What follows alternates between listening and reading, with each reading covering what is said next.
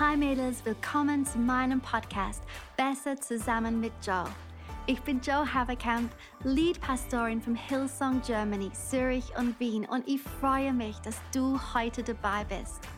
Ich weiß genau, dass das Leben so abenteuerlich sein kann, aber ich bin mir sicher, dass Gott in den nächsten paar Minuten eine Oase für dich bereithält, die dich ermutigt, befähigt und inspiriert, dein volles Potenzial auszuleben.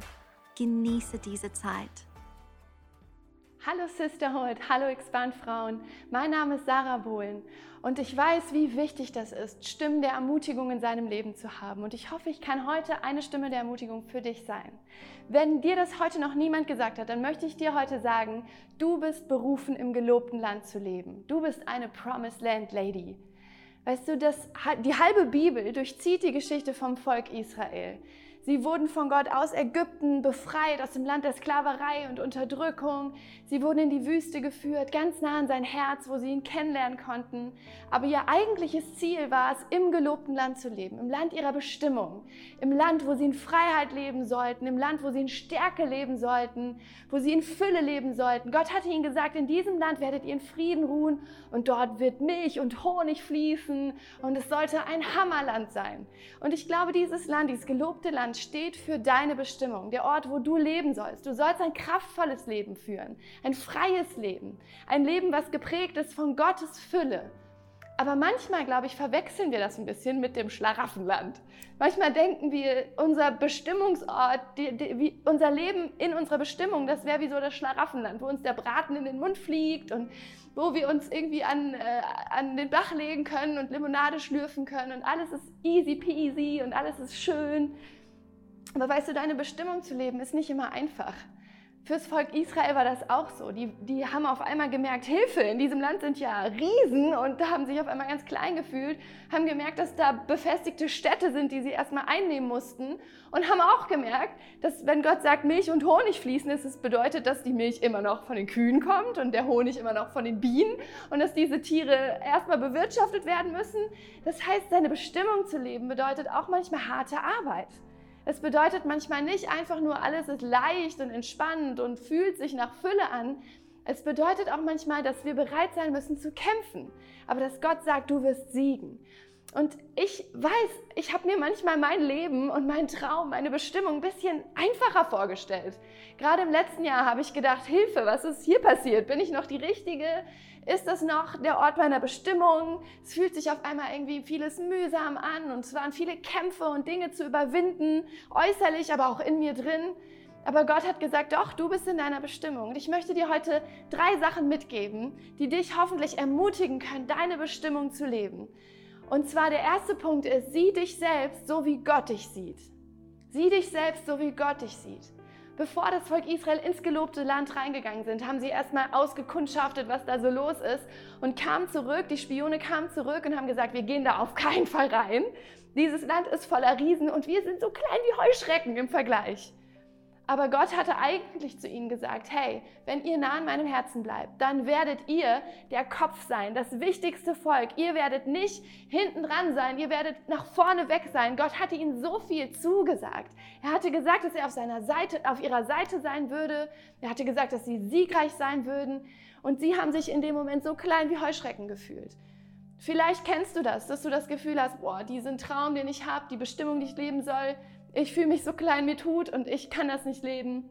Ich möchte dir zusagen, halte dich an dem fest, was Gott über dich ausgesprochen hat und nicht, was dein kleines Herz dir manchmal einflüstert und wo einfach ja, der Feind dir vielleicht auch Angst machen möchte und dir sagen möchte, nein, du bist so klein. Gott sagt dir, du bist ein Held und du bist eine Heldin und du kannst vorangehen. Ich bin auf deiner Seite. Und das Zweite ist, was ich dir sagen möchte, ist, bleib ganz nah an Gottes Herzen und tu genau das, was er dir sagt. Das Volk Israel musste ganz verrückte Sachen machen, um dieses gelobte Land einzunehmen. Sie mussten mit Trompeten blasen, siebenmal um Jericho rumlaufen. Du kennst vielleicht diese Geschichte. Nicht so die übliche Kriegstaktik.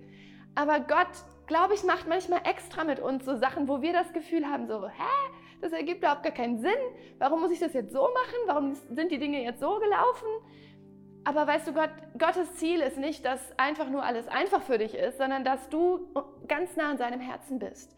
Deswegen möchte ich dir sagen, bleib nah an Gottes Herzen, hör von ihm die Strategie für diesen Tag, für heute, was du heute tun sollst, um dieses Leben in deiner Bestimmung und dieses Leben in Fülle leben zu können. Es kommt auf Gehorsam an. Gott ist es gar nicht so wichtig, was wir tun. Gott ist es wichtig, dass wir nah an seinem Herzen sind und die Dinge tun, die er uns sagt.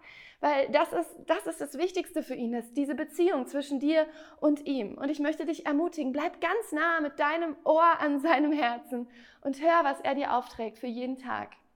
Und das Dritte, was ich dir sagen möchte, ist, gib nicht zu früh auf. Weißt du, Gott hatte dem Volk Israel zugesagt, jedes Stück Land, auf das ihr euren Fuß setzt, das will ich euch geben. Und bis heute sagt man, dass das Volk Israel eigentlich nicht das ganze Land eingenommen hat. Und es ist so interessant, oder?